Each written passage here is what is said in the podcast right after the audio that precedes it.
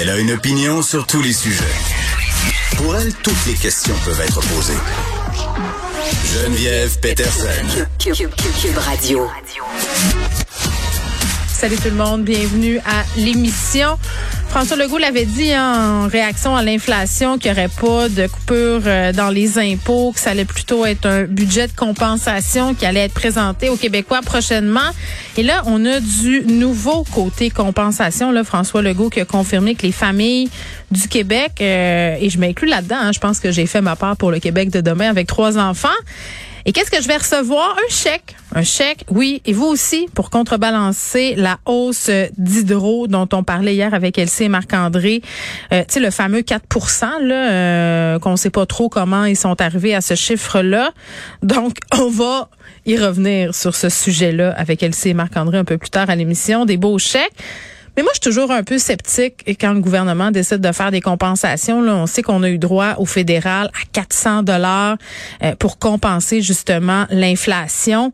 Je sais que ça fait du bien, là, quatre cents dollars sur le moment, mais grosso modo, ça règle pas le problème Hein, euh, à long terme. Et là, je veux pas faire de moi une animatrice de pastorale, mais quand j'étais petite et que j'allais à l'école apostolique, on avait des petits cours de catéchèse où on nous racontait les métaphores euh, bibliques et tout le monde a entendu cette histoire-là du pêcheur euh, et euh, d'apprendre à pêcher plutôt que de donner un poisson. Ben, c'est un peu le même feeling avec les chèques du gouvernement. Là. C'est, c'est un, c'est un plaster sur le bobo, mais le bobo, il guérira pas. Là. Quand tu vas l'enlever, au contraire, il va peut-être même être un petit peu dégueulasse. Donc, voici. Tu sais, je trouve que c'est toujours des nananes qui sont... Bon, sur le coup, un peu le fun, mais ça changera pas la game, là. Hier encore, j'allais à l'épicerie, puis c'est, c'est peut-être là où on le remarque le plus, là, mais ça a aucun sens. Là, je pense que je parlais de mes trois sacs à cent quatre-vingt-dix dollars, puis il y avait rien de faramineux dans mes sacs, là. Il y avait même pas tant de viande que ça. Donc, euh, on enfle, c'est ce que j'ai envie de dire. Puis, on, on, on va parler de cette inflation, notamment du coût de l'essence, avec Germain Goyer du Guide de l'auto un peu plus tard à l'émission, euh, parce que vous le savez, moi, je me suis acheté un V U S. Ben oui, je suis une méchante. Qu'est-ce que vous voulez? J'ai, j'ai acheté un V U S. En fait, je l'ai loué. Et là, ma, ma location va arriver à échéance très, très bientôt. Et j'avais vraiment l'intention de l'acheter. C'était ça le but au départ. Puis je sais qu'il y a bien des gens là, qui, pendant la pandémie, se sont achetés des nouvelles voitures. Puis là, on était tous bien énervés à cause du prix de l'essence. Puis même si on nous disait, ben non, ça va remonter, ça va remonter. Il y a bien du monde qui se sont dit, ben non, puis là, on fait du télétravail, puis ça nous coûte moins cher. Mais là, hein, t'sais, retour à la réalité.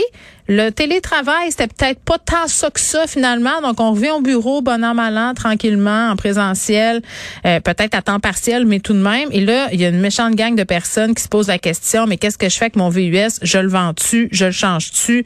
Donc, on, ça va être un varia-char avec Germain euh, un peu plus tard à l'émission.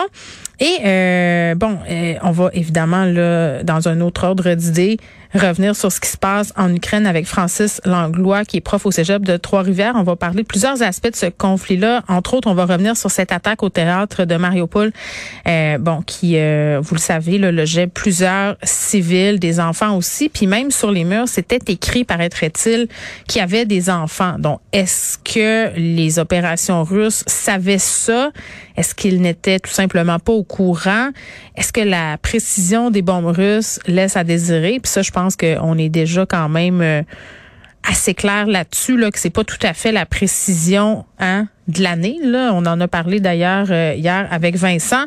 Mais voilà, ça se poursuit euh, du côté de l'Ukraine. vingt-deuxième jour de conflit. Le président Zelensky qui continue sa tournée, euh, puis qui parle des pertes que ses citoyens doivent subir de la défense euh, de l'Ukraine. Donc, on fera le tour de tout ça. Puis je voulais aussi parler de la d'un anniversaire particulier, un an euh, qu'on célèbre pour cet organisme, ma place au travail. Mais c'est pas un organisme, en fait, c'est un mouvement. Je vais, je vais être plus précise.